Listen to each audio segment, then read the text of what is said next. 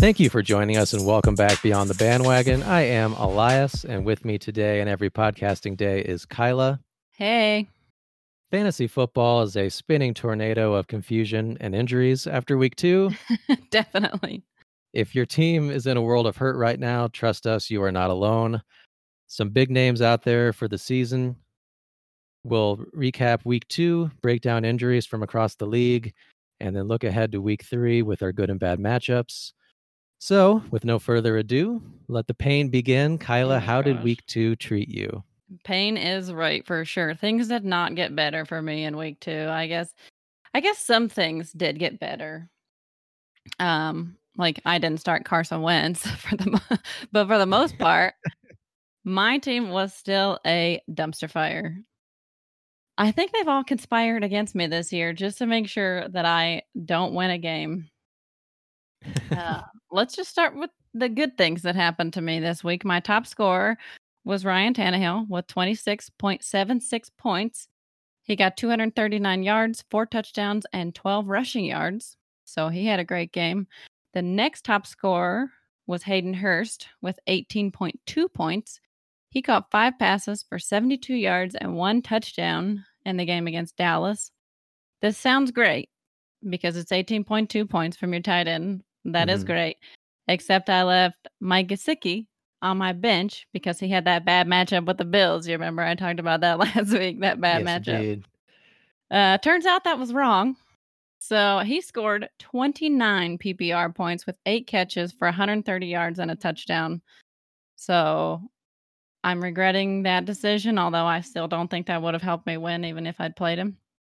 Seemed like late in the third quarter, he didn't really have any stats yet. He had maybe one catch, Yeah. and then it was really just all garbage time, and he just compiled just an incredible game after that. But still, Yeah. Uh, 29 I mean, points. garbage time is still valid in fantasy football. I mean, that's where you get a lot of your points. Um, let's see, where was I? Oh, he got 11 targets in that game, which is massive Yeah. usage for a tight end. Everyone else has sort of sucked. So let's just start with my running backs. Clyde Edwards Helaire and Kenyon Drake combined for only 24 and a half points together. That was both of them together. hmm Kansas City just had a weird game against the Chargers, so I'm not concerned about Clyde. Drake had 20 rushes but was not targeted at all, so that is a little concerning. I'm not ringing the alarm yet on him because he's had some tough matchups, you know, to start the season. He played San Francisco, they played Washington. Both have good defense. So I'm not ringing the alarm bells yet on Kenyon Drake, but I am a little concerned. Allen Robinson, despite having a great matchup, only finished with three catches for 33 yards, which was 6.3 PPR points. Marquise Brown, who I started because I have Kenny Golladay and AJ Brown, both injured, finished with 9.2 points. And the biggest disappointment by far on my team this week, you guys, you guys can't see, but I'm clapping my hands because I'm so frustrated, was Todd Gurley with 6.1 points. It wasn't for lack of volume because he got 21 carries, but he was not targeted at all. And the one goal line carry was given to Ito Smith. And he was like stuffed back for two yards or something, which was so dumb because Todd Gurley is one of the best goal line backs in the league. Sure. And they didn't put him in. And that's like where he's supposed to be used. That's his value is on the goal line. And in a game where Atlanta scored 39 points, he didn't get one touchdown. Not one. All of Atlanta's touchdowns came through the air. And I it's hard to believe. it was so painful to watch because I'm like, one, the Cowboys were a fucking disaster to start that game.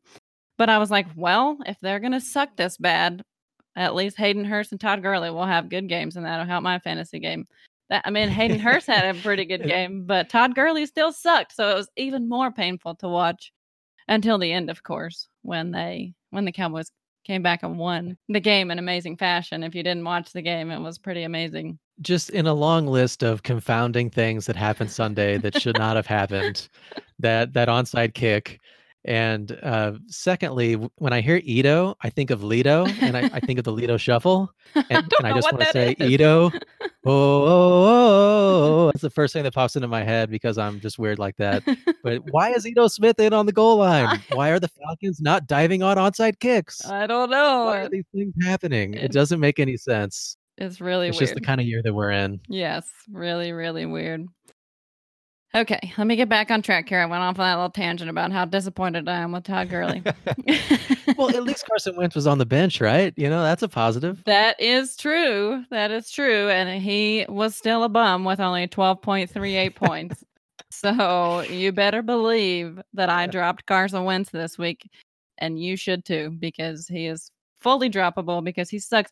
Because you can't blame the offensive line this week. They protected him much better and he still played like shit. Now, the coach of the Eagles, who's coaching the Eagles now? I don't even know. Doug Pederson. Doug Pederson has said he's not concerned about Carson Wentz's play, but he should be because he sucks.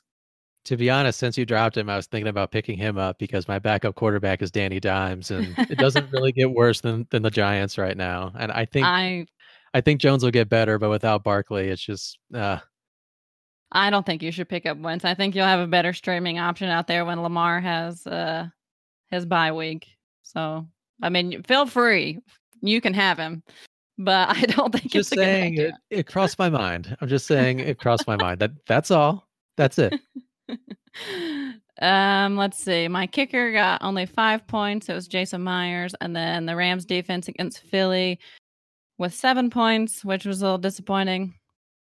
Um, nothing else on my bench really. Of course, I mentioned Mike Gesicki already. He had an amazing day on my bench. And then Kenny Golladay and AJ Brown were out. Cam Akers got injured, which is disappointing. And Nyheim Hines was a complete non-factor in his game. He only got like one point something points, so luckily I didn't start him. And that's it. I mean, nothing terribly exciting. I lost my game 103 to 123, so I'm 0 2. Is by far the worst start to a season I have ever had. hoping to turn it around this week. I'm hoping I can get my receivers back and things will Yeah. I'm trying to just stay the course. I think I've got good guys on my team. I'm trying not to panic. It's easy to panic, but I'm trying not to. So I, I think I think my guys are just off to a slow start. Well, it's a very long season, and you have a lot of injuries, so you have that working for you as soon as as soon as those guys get healthy. Uh, any consolation, I did start Nyheim Hines in a different league, and his one point uh, really, really screwed me. Did so? I did. I sure did. And I'm in a position in that league where if I had just not started Michael Gallup and Nyheim Hines, I probably would have won. The rest of my guys did pretty well. Be that as it may, it is hard to follow you up, being that you're such a ray of sunshine when it comes to your fantasy team. But I will do my best. I was also defeated uh 159.58 to 129.58 so i actually did not have a bad week but uh just a couple people didn't do what they normally do and, th- Your opponent you just had a really good week. exactly uh once again i was led by calvin ridley 31.9 points seven catches 109 yards and two touchdowns. He has four touchdowns 16 catches and 239 yards through two weeks.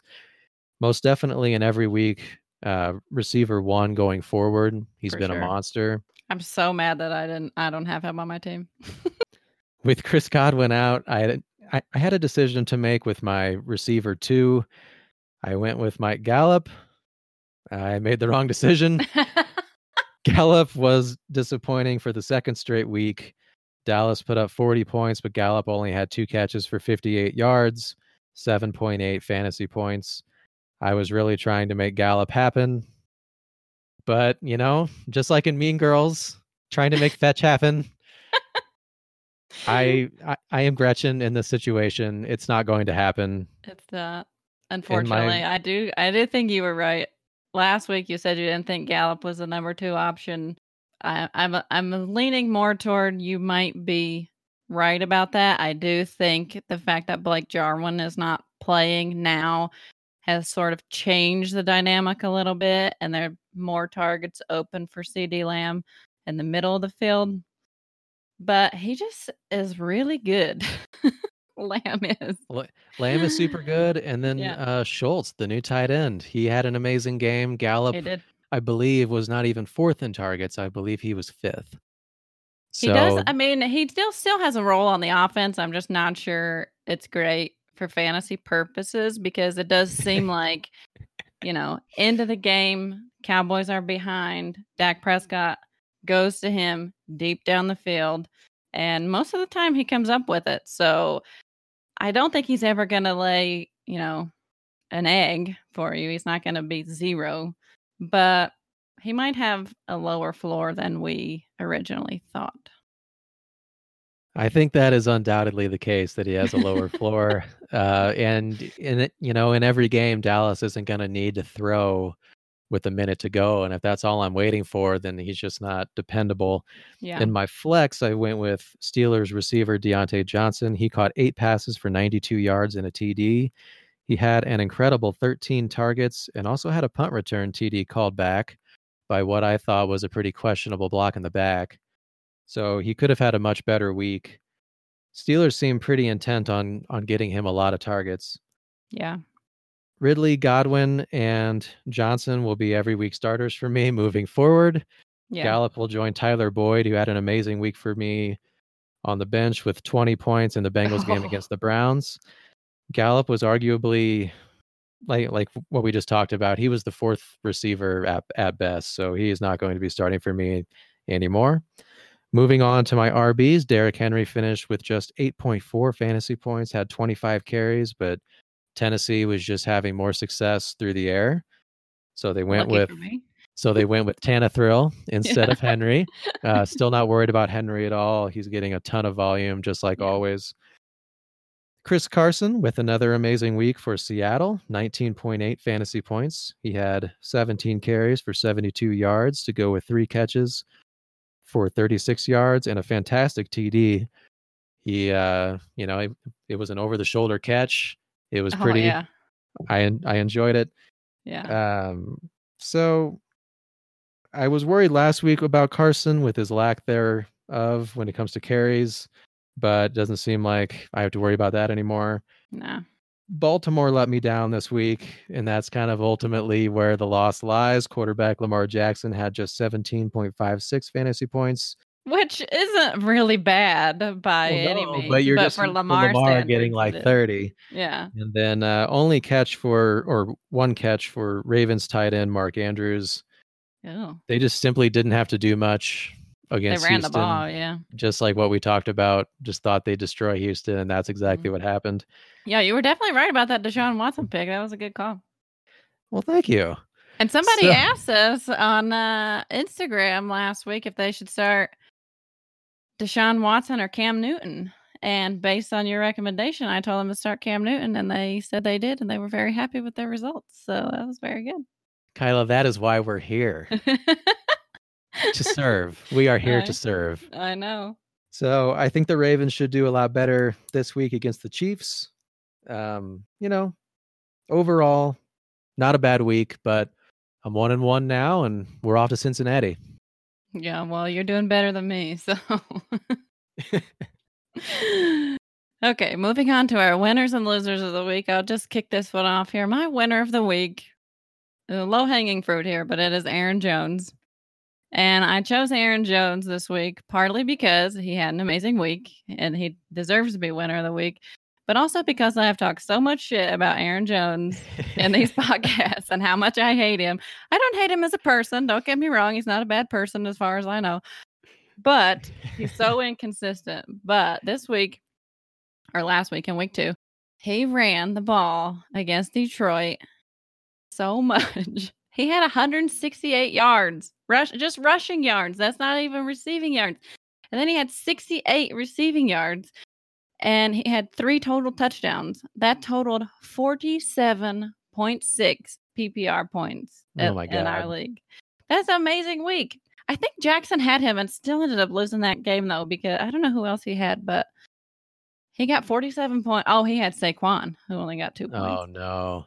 But he had 47 points from Aaron Jones and still lost his game. So I'm not the only one having bad luck. So what you're saying is Aaron Jones is better than Nyheim Hines. Well, yeah. I, I just I just want to make sure that's clear. I never One said point, Nyheim. Come on. I never said that, that Nyheim Hines was better than Aaron Jones. I know, I know. I just I just wanted to make sure that I got the hierarchy of everything right. Aaron Jones is up there. Just just wanted to point that out. so, with that said, he is the winner of the week for me. But the season is very young, so I'm not deeming myself wrong yet about Aaron Jones being a bust because coming from somebody who had him last year, he had two games last year where he got more than 40 points, but he also had five games where he got eight points or less. So you have him in all those five games starting, that could be five losses for you, and that could fuck your season. So let's just wait and see how the rest of the season goes before I wear Can't the hat a bit. If, if I'm wrong about Aaron Jones, I will wear that hat and I will say I was wrong. I'm very sorry. But we're two games into the season, so I don't think I'm wrong just yet. We'll see. Anyway, Well, as is one bust, I picked Aaron Rodgers, and I've definitely been wrong about that. So well, we're two games into the season. Okay. long, So- long way to go. This week, Aaron Jones wins, but for the season, he wins the battle. I might still win the war. Staying optimistic that Aaron Jones might still suck. I like it. Uh, my winner of the week is Russell Wilson, quarterback of Seattle, and I don't think I don't think this is going to be an Aaron Jones situation where he's going to be going downhill. No. Uh, let Russ cook. He has been amazing. Uh, he took on a New England defense that is supposed to be one of the league's best, at least it normally is anyway. He went for 288 yards passing and five touchdowns. Uh, those people that were talking about him being the MVP in the preseason, and I was kind of like, Russell Wilson, really? You know, don't they just run the ball a ton? Like, are they ever going to throw enough for him to be MVP? Well, they seem to know what they were talking about. He is the number one player in our fantasy league right now. 610 passing yards, nine TDs so far, and around 33 fantasy points in each of the first two games. Letting him just fire away seems to be Seattle's best option. He's also run for 68 yards total through two weeks. He has been amazing so far. Seattle's 2 and 0. They seem to be able to win shootouts. Hopefully their defense improves a little bit because that could come back to bite them. But they had an an awesome goal line stand too. So things are looking super bright in Seattle. Yeah, for sure. And here you criticize me for having Seattle as number one in that division in our preseason predictions. Now look you know, at it. as long as I just continue to rehash things that I've gotten wrong, I might as well point that out as well. that, that I I did say though that the one team in the NFC that I did not have in the postseason that I didn't think was a great idea was Seattle, and Indianapolis was my AFC team for that. The AFC West or the uh, NFC West, they might Mhm. have three playoff teams, and the odd team out might be the 49ers, yeah, that's which true. is pretty weird to think about after what we saw last year. But Yeah. anyway, Real quick, just about Russell Wilson though, I I just love him. I think he is such a good guy. I've never had any issues with Russell Wilson. it's hard not to like him. I feel like he gets better every year. he does get better every year. I have heard from a few people in the journalism industry who I'm friends with that he is a bit of a robot when it comes to interviews and that sort of a thing. Sort, Really? sort of thing. So I'm sure at home he's a totally different person that he is in, in public, but he is he is a company man from Yeah. from what I've heard. You know, he will never say a negative thing about anybody or anything. He is just, you know, that, all yeah. positive all the all the time. Yeah. Maybe he's just a positive guy. Maybe that's why Ciara loves him, you know. Maybe. okay. My loser of the week is Will Fuller. This situation was bizarre to me. I like because I was mm-hmm. playing. I mean, the guy who beat me amazingly had Will Fuller, who got zero points, and he still beat me. But I looked and he had zero points, and I was like, what the hell is going on? It's like the Yeah. David Johnson situation from last year where they deemed him healthy, he was going to play, and then he did nothing. He was at the game, Will Fuller was. He had no injury designation, nothing reported. Still does not have an injury designation, although the Houston Chronicle has reported that he has an apparent hamstring injury. But he was just seen stretching on the sidelines. He tried to go in at one point. They kept taking him in and out, and he just wasn't targeted at all. And he scored a big fat zero. So that is definitely a loser of the week for me. Yeah, it seemed precautionary that he might have tweaked something, but yeah, he they haven't talked about it all week now, so it's really confusing. In Yeah. the other league that I did not, you know, in one league I started Nyheim Hines. In the other league, I started Will Fuller, and he got a big zero. I I managed to win that week yeah. or that that game, uh, despite I started Will Fuller in my flex, and I had James Conner on the bench. Oh, I had James Robinson on the bench. They both went off and could have started for Will Fuller. I also had Gesicki on the bench oh. in that league and still managed to win. So the fantasy gods were kind of looking out for me that I still won that game. Speaking of James Conner, though, who could have predicted that he was they were going to use him that much all week? Everybody acted like he was Yeah. going to be limited. So a lot of people didn't start him. So I don't fault you for that. I wouldn't have either. You know, if you're out there and you're playing this podcast, can you sense that we're frustrated? Can you sense the, the the fantasy confusion because just things are just happening that you can't predict. You just can't predict some of this shit. Yeah. Uh, like my loser of the week, Kirk Cousins, quarterback of the Minnesota Vikings, had a just a week from hell mm-hmm. after scoring 21.76 points in our league week one. Cousins came into week two with a matchup against a Colts team that had just been shredded by Gardner Minshew. So, good matchup on paper. You know, the Colts did not play well at all when they played the Jaguars. Yeah. But the Colts ate their Wheaties and then uh, proceeded to stop Cousins and the Vikings. Cousins went 11 for 26 with 113 yards, no touchdowns, and three picks. Oh my god. Negative 1.48 in our league. Oh god. Literally one of the worst starts I can remember from a fantasy standpoint. It doesn't really get much worse than one point or negative 1.48. If you were unlucky enough to have played him, rest in peace to your week two. That's even worse than Carson Wentz. Well, of course. you you Uh. saying that is like my joke with Nyheim Hines and Aaron Jones. Like it's way worse than Carson Wentz. At least Carson Wentz was, you know, not getting negative 1.48. Just incredible how bad Cousins was for how much money that he makes. yeah. Uh just a week to forget. Hopefully he can turn the page and improve. I didn't know that he had such a horrible week until you put his name on here for your loser, and I was like, hmm, that's weird. And I was just like, did Stefon Diggs really make that much of a difference? And did he make Kirk Cousins look better than he is? Maybe it seems like it. Maybe so. I I think they have a definite hole at the second receiver spot that the young guys there just haven't really got the experience yet. Like they just haven't been up to par. Thielen is really their only weapon. Yeah. I mean, unless they start to throwing the ball to Cook more, the offense is really disjointed. Yeah, for sure. All right, moving on to the carnage that was injuries.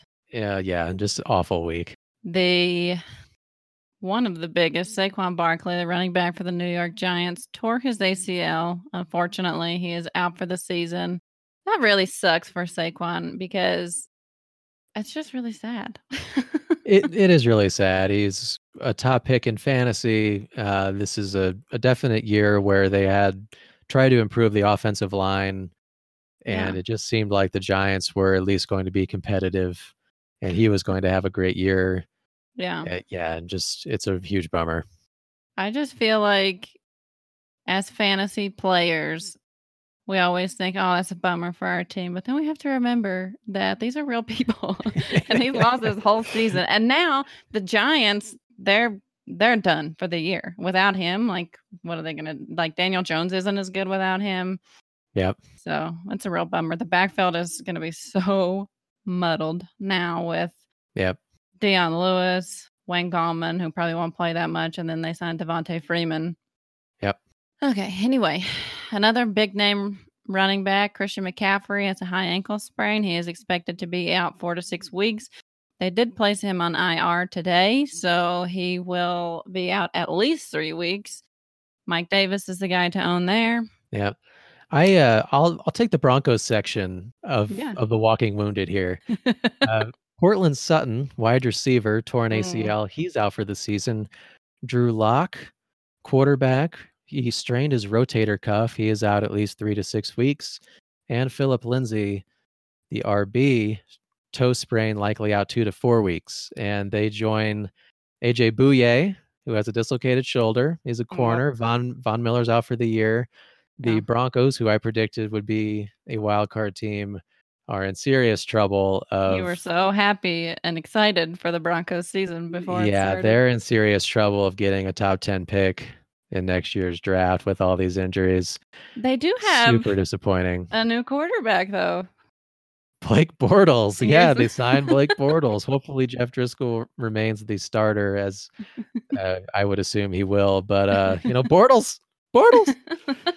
uh yeah i i saw that and was just like season can't really get any worse now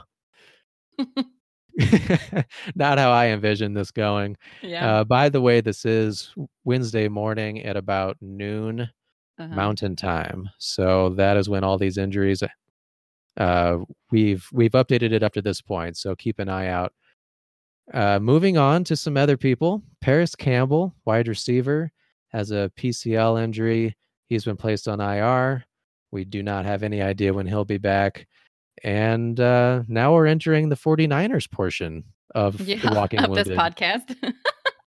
Jimmy Garoppolo, quarterback, high ankle sprain. He is questionable week to week.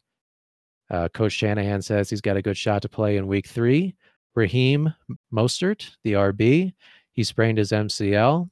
He's doubtful for the week, not expected to play. There is optimism it will not be a long term absence. If you're looking to pick up somebody, apparently Tevin Coleman got injured as well. So the guy Yeah. to pick up is Jerick McKinnon. uh-huh. And then uh, George Kittle, the tight end, sprained his knee, but he is likely to play in week three. Yes, I just want to point out that Bethany, who was first place in our league, had both Christian McCaffrey and Raheem Mostert on her team. And now she has one healthy running back, and I think it's on Johnson because Bethany sometimes forgets about the waiver wire. and Allyus is her Yes. husband, and uh, he is so savage that he did not remind her. Hey, it's been a really, really busy few days. I'm just going to point that out there. And uh, I'm also very competitive. No, I'm not going too. to remind her. I could so have she- easily there's- reminded her too, and I did. There's a couple. There's a couple people she can pick up on the wire. It's not completely devoid of Yeah. uh, fines out there. That's true. That's true. Where are we at here? Uh, Sammy Watkins has a head injury. I did not see an update. I think it's concussion related. I don't know if he was entered into the protocol, so check on that. This next one is crazy. Very peculiar. Tyrod Taylor, the quarterback for the Chargers, apparently suffered an injury to his ribs in practice on Friday. And then on Sunday, before the game, the team doctor punctured his lung with an injection. And I kind of thought that this might be the case when I saw that he was missing the game because he had a rib injury and then it- there was complications from an injection because I'm like what else could that like an infection isn't going to show up that quickly. He didn't like fracture his rib from an injection. So the only reasonable thing I could come up with was that he punctured his lung, but it's still shocking to see that that actually happened. He had to go to the hospital. Yeah, it's 2020 rolls on. You know, I what what can you say? It's Uh. fascinating that that happened. Hopefully he's okay. And the Chargers have said that he will be their starter when he's okay. Um, for Green Bay, Davante Adams, a wide receiver, has a hamstring injury. He's listed as questionable, but it is considered minor. He his week three status is uncertain. The Packers um, are conservative with their injuries, so we'll see what happens there. Keep an eye on that. And then, as I already talked about, Cam Akers suffered a rib injury. It's separated cartilage in his ribs. He is day to day.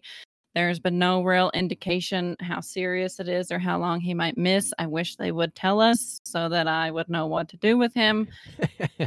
and then um, sticking with Rams running backs, Malcolm Brown also fractured his pinky. He had surgery on Monday. Is questionable, but is likely to play.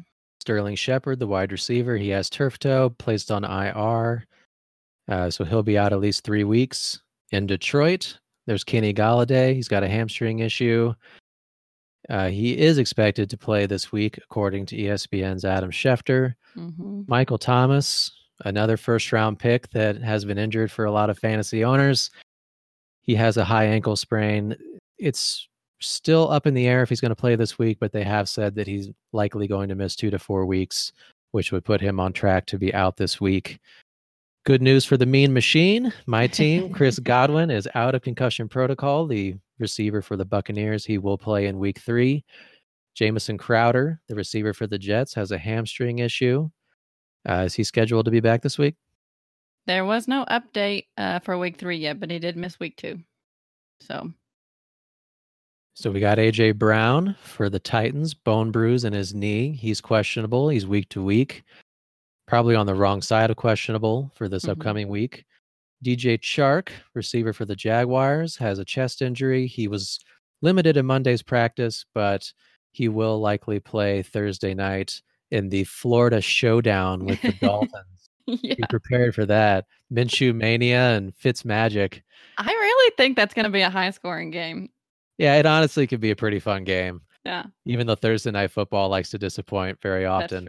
And then our uh, final injury, Jack Doyle, tight end for the Colts. He's questionable with an ankle injury. He is expected to miss this week, but keep your eye on that.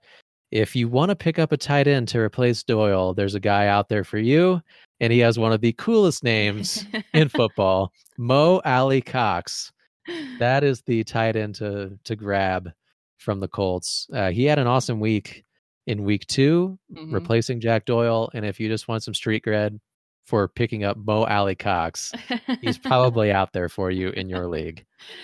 I just want to say, I wonder if, or I feel like the weird season, like the limited off season, and like the no preseason and stuff, is just playing a big part in these injuries this year because there's so many big name injuries. These guys, hamstring injuries, even. It's just like they just couldn't get prepared for the season like they normally do. I think so. And even the preseason games is a great point, but even during the heavier stages of quarantine, a lot of guys probably just weren't able to work out like they normally do. You know, yeah. keep the keep the flexibility that they normally do you never know. Everybody has a, a different situation. And in baseball, it was magnified as well, where some guys who have been in the league for a long time, they have a pitching machine in their house yeah. and they can keep hitting. Guys who just got called up, they're just sitting at home. They're just yeah. sitting at home doing nothing, just twiddling their thumbs, you know? So everyone is has a different situation when it comes to that. But I definitely think that COVID and quarantine and the lack of preseason games, that's all contributing to it and hopefully as the season goes on some guys bodies sort of adjust and we only have you know a, a limited number of guys yeah. go out for the rest of the season because it's been really bad so far it like we're looking at at least three of your top 10 picks in fantasy being mm-hmm. out for a considerable amount of time and one guy out for the year yeah i, I hopefully we have seen the worst part of this for the season. Hopefully it gets yeah. better. We wanted to take a quick break to tell you about an app that we found. Thrive Fantasy is a daily fantasy sports app for player props. They have eliminated the need to do countless hours of research because they only ask you about the top tier athletes in a respective sport. For NFL games, choose 10 out of the 20 player prop options to build your lineup. Each prop has a fantasy point total associated with the over or under based on its likelihood to occur. The more points a selection is worth, the riskier it is. Rack up the most points to win a share of the prize pool.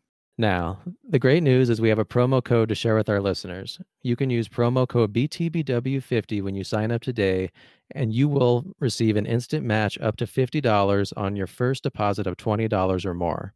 Download Thrive Fantasy from the App Store or Play Store or by visiting their website at www.thrivefantasy.com.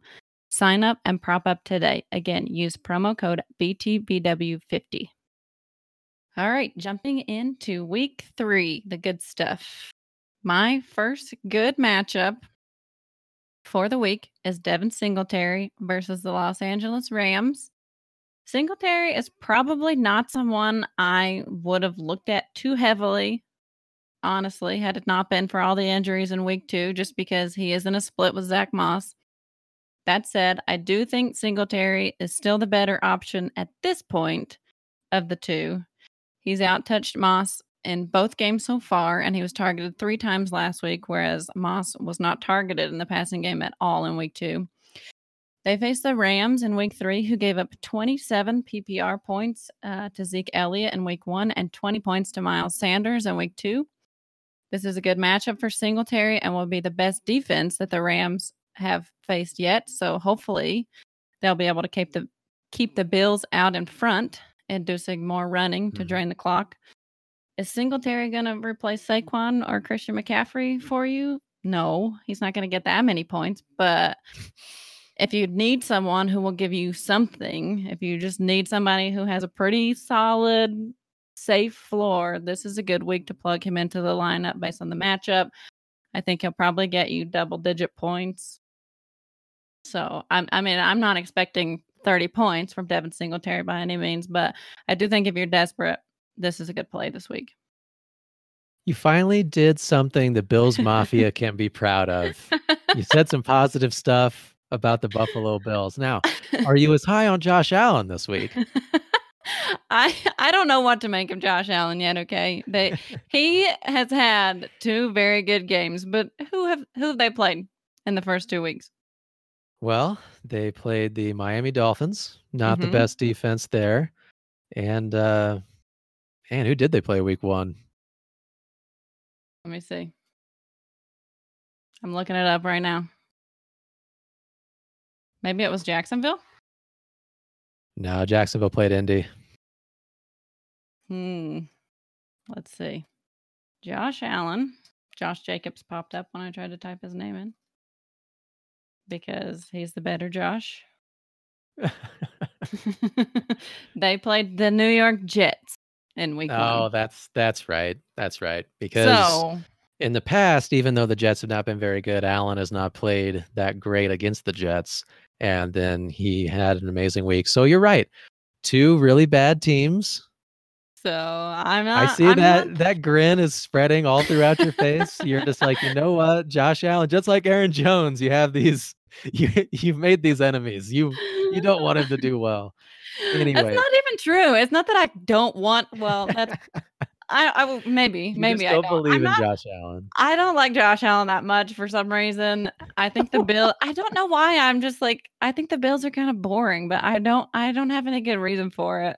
I don't really like to talk about the Bills, but I I chose Devin Singletary this week, and I'm sticking by it.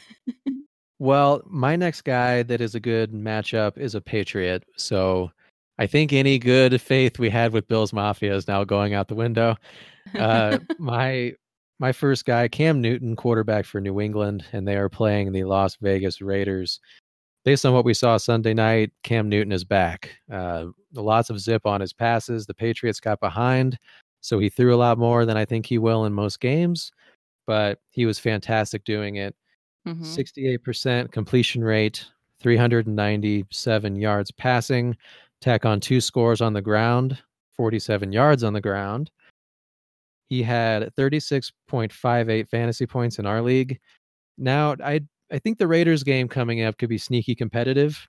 Mm-hmm. What puts him over the edge is the fact that he's a battering ram at the goal line, and that's how they're using him. Mm-hmm. They don't seem to even try to run with anyone else when they're on the goal line, which yeah. obviously is great for you fantasy wise. Mm-hmm.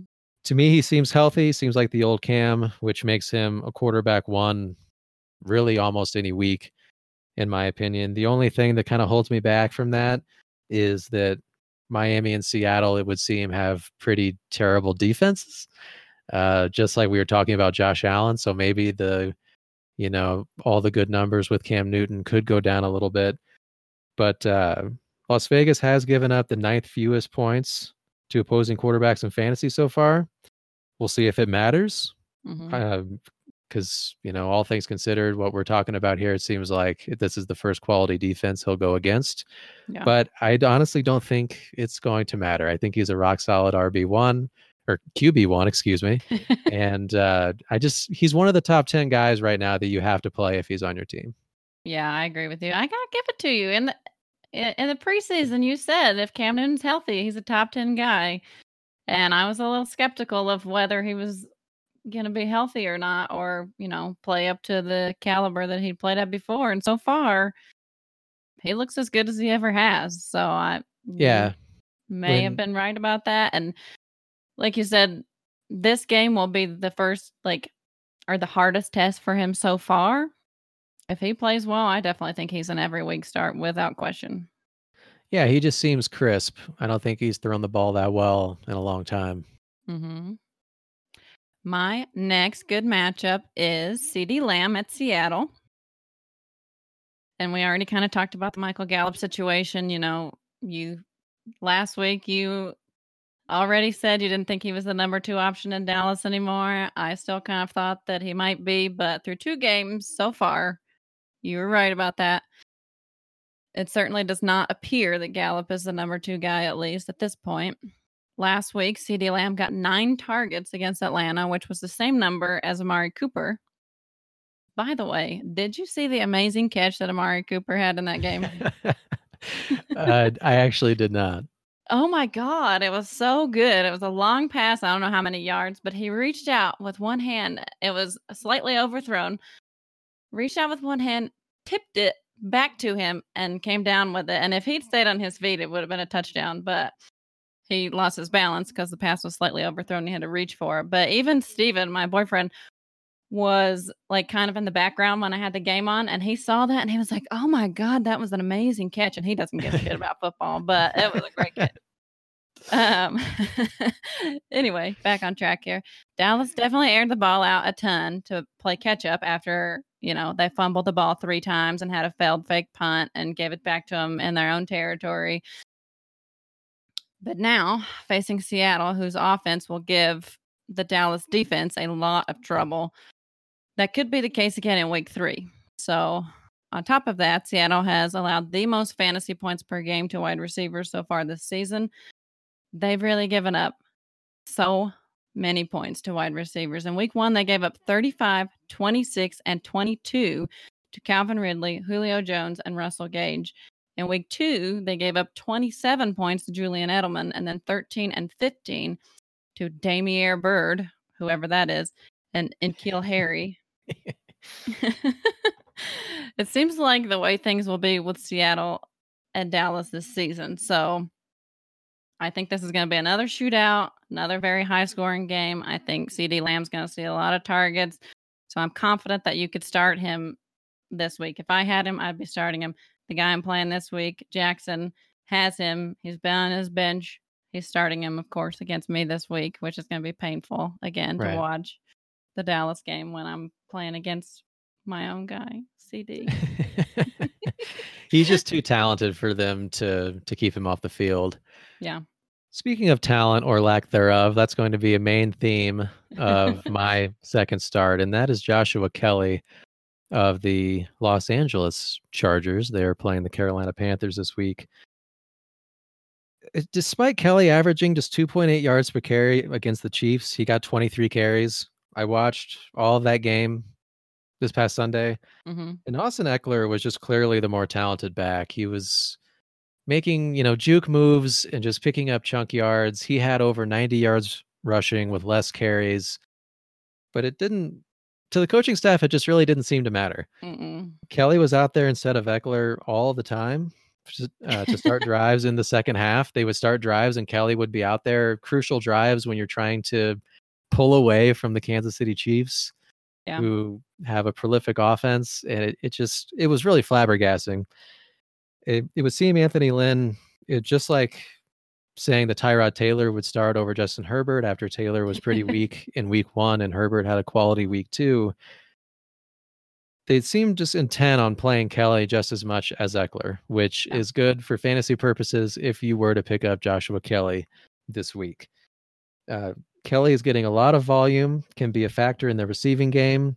And it just so happens that Carolina, their opponent on Sunday, has allowed the most fantasy points to RBs so far hmm six uh, TDs on the ground. So Ekeler is already a must start, but this week it appears Kelley could be a must start as well. If Taylor plays, which it doesn't seem like he will, but when he eventually comes back, if he starts, it could limit their upside. So take that with a grain of salt. If you do pick him up, then maybe he has a window of success, and this week Mhm. is it. But uh, Kelley is a valid flex play this week. He won't set the world on fire, but I do feel that he will put up dependable numbers. It it doesn't make any sense, and I just kind of wanted to talk about. I just wanted to make that clear that it just seems like Herbert and Ekeler are by far the two better players, and Anthony Lynn seems pretty intent on having Kelley out there just as much or more than Ekeler, and Herbert, you know, sitting for a while because he's a rookie, even though he kind of seems ready to roll. So Yeah.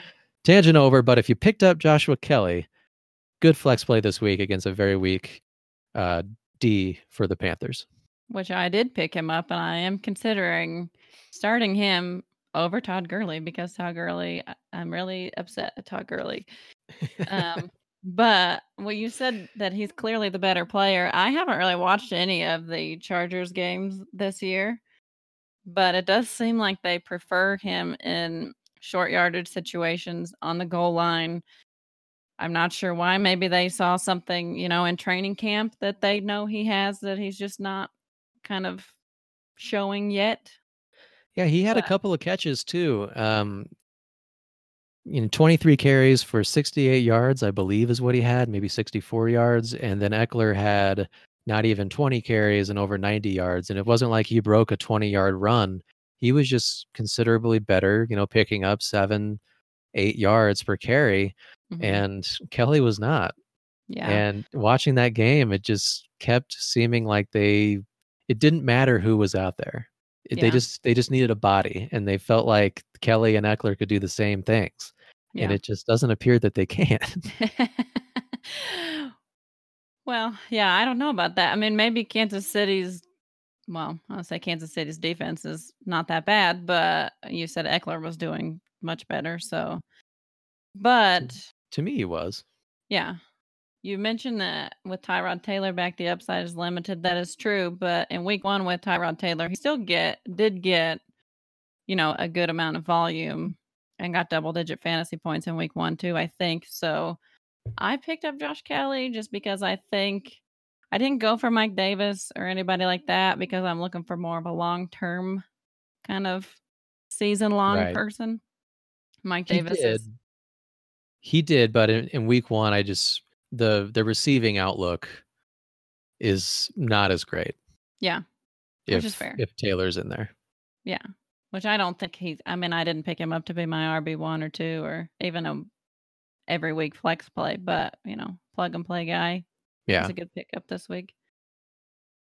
Um, let's see. Moving on to the bad matchups for the week. My first, these were hard this week. I had a hard time picking um my sit people for the week. Yeah. Same here. My first guy, though, that I think you should sit is Ronald Jones. So, two reasons why I would stay away from Jones this week if possible. I realize with the carnage that was week two, it's going to be hard to sit any running back who's going to get any sort of volume. But the matchup against Denver is not good. And then Leonard Fournette is emerging in Tampa Bay. Denver's giving up the sixth fewest fantasy points per game through the first two weeks to running backs this season. They gave up 18 points to Derrick Henry and 22 to James Conner, which would be great for Jones if he were going to be the lead guy and get all the carries. But in a game last week that Tampa Bay won 31 to 17 against Carolina's abysmal run defense, he only got 10 PPR points. Fournette outtouched him 16 to 9. There's speculation that could be because Ronald Jones and Tom Brady had a miscommunication on a handoff, and that landed him, you know, in timeout on the bench. Uh, he, he's in the doghouse now. but in the best matchup for running backs, he only came away with 10 points. So I would steer clear of him this week if you can and see how the situation plays out. It seems like Leonard Fournette might emerge as the number one guy there. But obviously, it's understandable if you have to take the chance if you don't have anybody else. If you're like Bethany and didn't pick up anybody on waivers and your only healthy running back is Kerryon Johnson, you could play with Ronald Jones. Fournette, uh, when he was still on the Jaguars last season, had a great game in Denver as well. So I think they will probably lean on Fournette.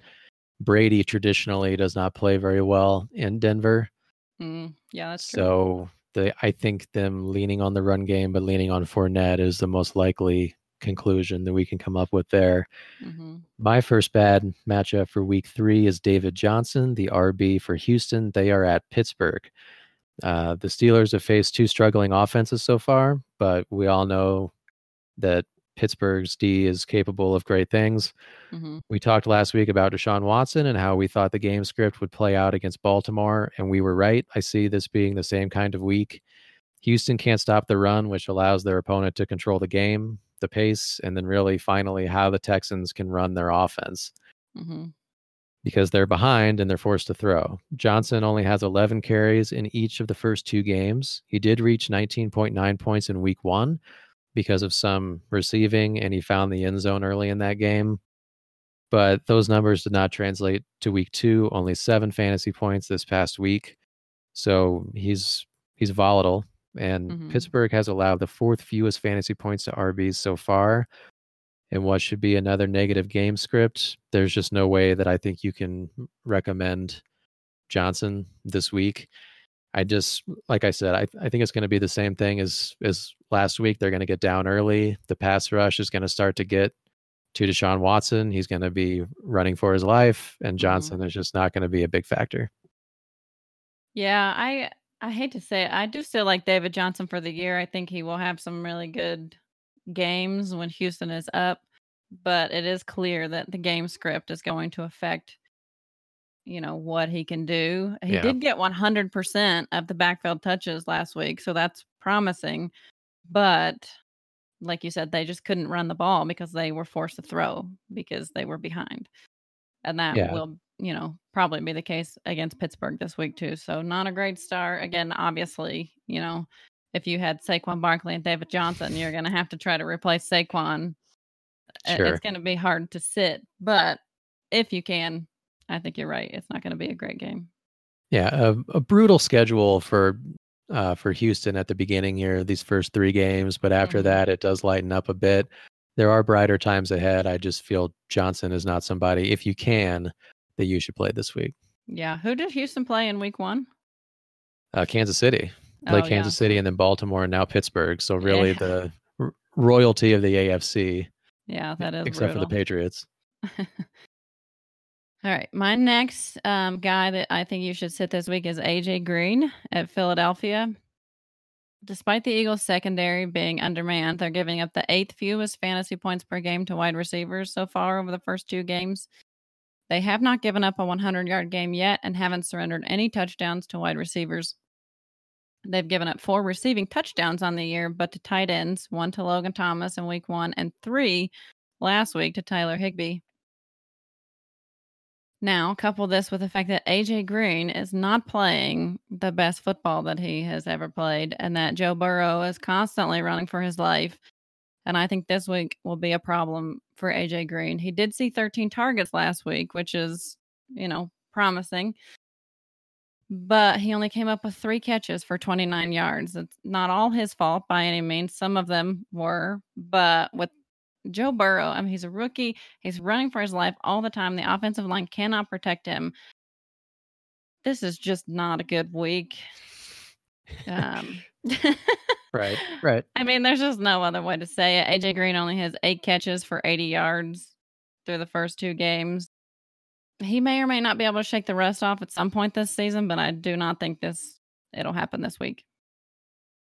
Yeah, I th- I think there could be brighter days ahead But uh, I do kind of like Tyler Boyd this week if you're desperate, just Mm-hmm. because he can get open over the middle.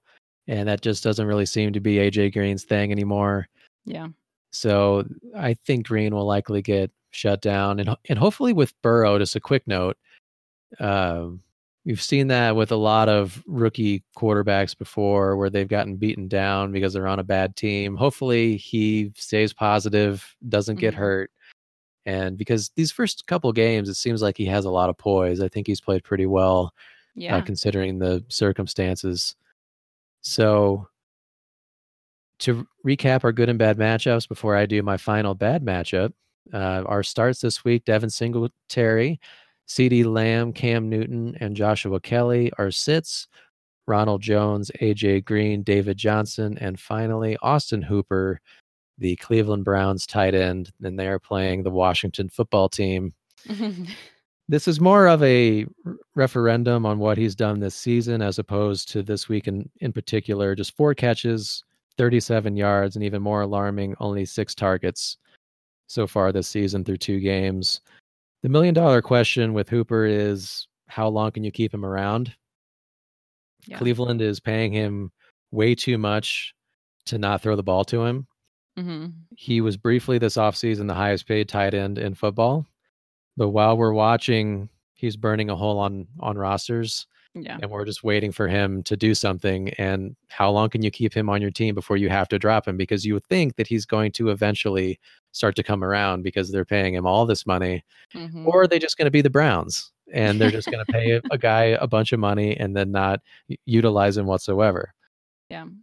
this week they're playing a washington team that is allowing over 70 yards a game to opposing tight ends but they've got a great defensive line my thought is mayfield will be under duress and this will simply not be the week that hooper gets it rolling. Will he ever? That remains to be seen. I honestly think he will but not this sunday. So far especially against a good defensive line he's just not trustworthy to start anymore. Yeah, he was. I think he was dropped in our league, but it's like you said, the matchup on paper is good. Washington gave up big games to both Dallas Goedert and Zach Ertz in week one, but the volume just is not there. not at all We talked about this somewhat in preseason. The Browns are so run heavy. They've got one of the best, if not the best, running back duo in the league with Nick Chubb and Kareem Hunt. And Austin Hooper, like you said, he only saw six targets through the first two weeks, and that is just not enough. And there are other options. Tight end suddenly this year is very deep. So there are other options out there that you could play if you need a tight end. hmm And I think Austin Hooper at this point is droppable. Yeah, I mean, he was a, he was a tight end one uh, during drafts and all that. And if you if you're looking out there on the on the waiver wire and there aren't a lot of guys, then hold on to him and maybe play somebody else. But like I said, it just depends on how long can you keep him before you just have to get rid of him. Yeah. And then we have a couple more little quick hit start and sit guys for you here. We like this week Gardner Minshew versus Miami. Allyus really likes Gardner Minshew. He's got a man crush going on him. He's always pushing Gardner Minshew on me, um, which he have a does have. week. he is going to have a great week, and he um he's going to have a good season. I did not target him on the waiver wire this week just because I have Ryan Tannehill. He's going to be my starter unless he proves otherwise.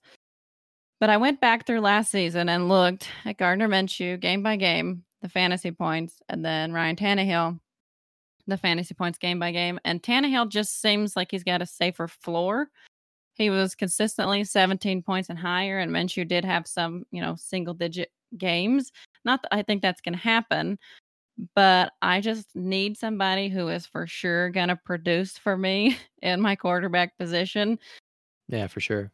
I know you got to take risks to win, but with my quarterback, I don't really want to be that risky at this point. He was picked up off waivers though this week in our league, and I think he's a good streaming option for this week for sure. But anyway, that was a rant that I didn't really need to go on. But um, continuing with people that we think you should start, Mike Gesicki at Jacksonville. I will be starting him this week. If he's going to continue to get that volume that he got last week, he will be in my lineup most weeks. David Montgomery at Atlanta and Corey Davis at Minnesota. All good matchups this week. And then some guys that you should sit. We've got Carson Wentz versus the Bengals. That is a, uh, a very much a Kyla selection there. and that is not, let me just say, the the Bengals surprisingly have not given up that many points to quarterbacks this year, but they've only faced Tyrod Taylor and Baker Mayfield. So Carson Wentz at this point is not any better than Baker Mayfield. and I just don't it's more about how Carson Wentz is playing and less about the Bengals, honestly. I do not think you should put Carson Wentz in your starting lineup until he proves that he is not shit. oh man. Our last three sits for the week Evan Ingram against the 49ers, John Brown against the Los Angeles Rams, and Robert Woods against Buffalo.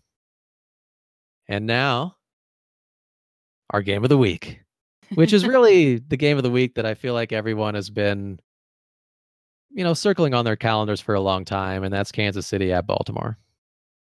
Yes, almost exactly a year ago today, they played last season. Today's the 23rd. They played on the 22nd last year. Isn't that funny?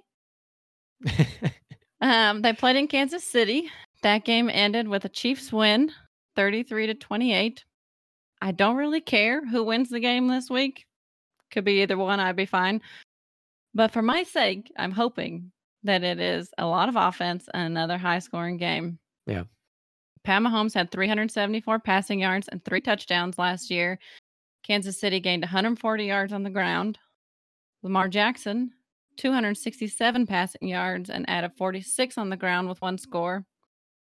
This was the game, if you remember, that Mark Ingram had 103 yards and three touchdowns, and then Gus Edwards added another 53 yards.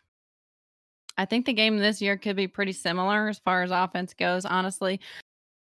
I know the Baltimore defense is tough, but they were tough last year too. They're giving up the fewest fantasy points per game to running backs and the second fewest to wide receivers. Kansas City's defense is not terrible this season. They're giving up the fifth fewest points to wide receivers per game, and they fall in the middle of the pack as far as fantasy points go to running backs. Neither team is great against tight ends. I honestly think this is one of those games where none of that matters. I think this will be high yeah. scoring. I think Kelce and Mark Andrews will definitely continue to be focal points of their offenses. If you've got any of the top guys on either team, you're starting them this week, despite this matchup. If Golladay plays, I'm probably not going to start Marquise Brown. I don't know though. Maybe I will, but you know, we'll see. But if um You've got Clyde, you're starting him regardless of the tough matchup. If you've got Tyreek Hill, you're starting him. I think Mark Ingram will be a good play this week because I think this game will be competitive. And I think they'll use Mark Ingram in that sort of situation more. So mm-hmm. hopefully mm-hmm. a fantasy friendly game this week. I'm hoping for like 35 points from Clyde. I honestly I honestly don't know who's gonna win though. I want to say Baltimore, but it's really just a feeling because Kansas City won last year. Man, you're putting a lot of pressure on on Clyde there. Just you know, no big deal. Just just well, 35 points. That's all I'm going to need. He was my first round pick, so he needs to produce. So. True, true. Uh, I feel the same way. All systems go. You need to start all the top guys. I think fantasy wise, the RB situation for the Ravens is probably the most fascinating thing going on here. Mm-hmm. Uh, Mark Ingram, J.K. Dobbins, and Gus Edwards have all gotten plenty of carries. I feel Ingram is startable this week because they'll trust him the most in a tight game, and they're going to try to run the ball a lot and keep Mahomes off the field. Um, Dobbins and Edwards not trustworthy enough to start yet. Ingram, though, despite what he's done the first couple games, I do feel you can play him. Yeah, I'd be a little wary of Hollywood Brown because Kansas City despite injuries in their secondary, they do do a great job of limiting big plays and points for Hollywood. Really, mm-hmm. most of the time do come on big plays, but the thing is with this game is, I just if you if you have to start Brown, don't don't worry about that. Like I think Brown is still going to have a great week. Kansas City has a lot of injuries in their secondary. We'll see. All Yeah. things considered, though, Ravens being at home, they're just destroying people through the first two weeks. It's hard to pick against them, so I'll pick the Ravens. But if Mahomes does Mahomes stuff and they Mhm. win, that won't surprise anybody either. Yeah. Yeah, I agree with you. It should be a fun game. It's Monday Night Football, so I'll definitely be watching that one. I guess the last thing to do is our starting lineups for the week. We had some technical difficulties last week, and uh, we didn't get to have our starting lineup in last week. But this week, I'm just going to start at the top. My quarterback against Ryan Tannehill. He got me 26 points last week. I think he's dependable. Like I said, I think his floor is low. The matchup against Minnesota is pretty good. And then my wide receivers currently right now, Allen Robinson. I'm still holding out hope. I think this is a good week that Allen Robinson will have his breakout week against Atlanta. Their defense is terrible. Kenny Golladay is currently in my wide receiver two position. And I, if he plays, I feel like you have to play him, right? Like you, he, you can't sit Kenny Golladay if he plays. He's a must start if he plays. Right. Yeah. My running backs, Clyde Edwards Helaire. And you know, I have been saying Hilaire, and I think a lot of people are probably saying that. But the announcers, when I was watching Kansas City, I think it was week one, said that the H is silent. Yeah, I've been saying it wrong as well. I, I I believe it's Elair, right? Hilaire, yeah. Yeah. He's my RB1. My RB2 is Kenyon Drake. Like I said, I'm not sounding the alarm on Kenyon Drake yet. He's had some tough matchups so far. This week they're playing Detroit, who was just shredded by Aaron Jones. So I'm hoping for a good week. Tight end Mike Gesicki. Currently my flex still is Todd Gurley, but that could change. I do have Marquise Brown on the bench, Hayden Hurst on the bench, AJ Brown still listed as questionable, Cam Akers questionable. I wouldn't play him anyway. Then I have Joshua Kelley, who is a new addition to Finkel Einhorn. I dropped Carson Wentz for Joshua Kelley. And then I, just before we recorded this podcast, I dropped Nyheim Hines for Myles Gaskin. And I debated on this all morning. Nobody picked him up on waivers. I just, for some reason, am fixated on Myles Gaskin. And I felt like if I didn't pick him up, I would regret it. And I just think that his consistency with the usage that he's currently getting is going to be better than Nyheim Yeah. Hines's. So I dropped Hines and picked up Gaskin. My kicker, still Jason Myers uh, this week against Dallas, which is a good matchup for kickers, but I place no weight on that. And then um, my defense for the week, I picked up the Chargers this morning after all the waivers cleared against Carolina. So I'm hoping I got some hope for week three. I think I'm going to turn it around. Yeah, staying positive. I like it. You know, uh, as as for Gaskin, sometimes you have a hunch and you just got to follow that hunch. Yeah. Uh, my lineup, I kind of covered it a bit earlier, but quarterback Lamar Jackson. My receivers are Calvin Ridley and Chris Godwin. And my flex, I will be starting Diontae Johnson.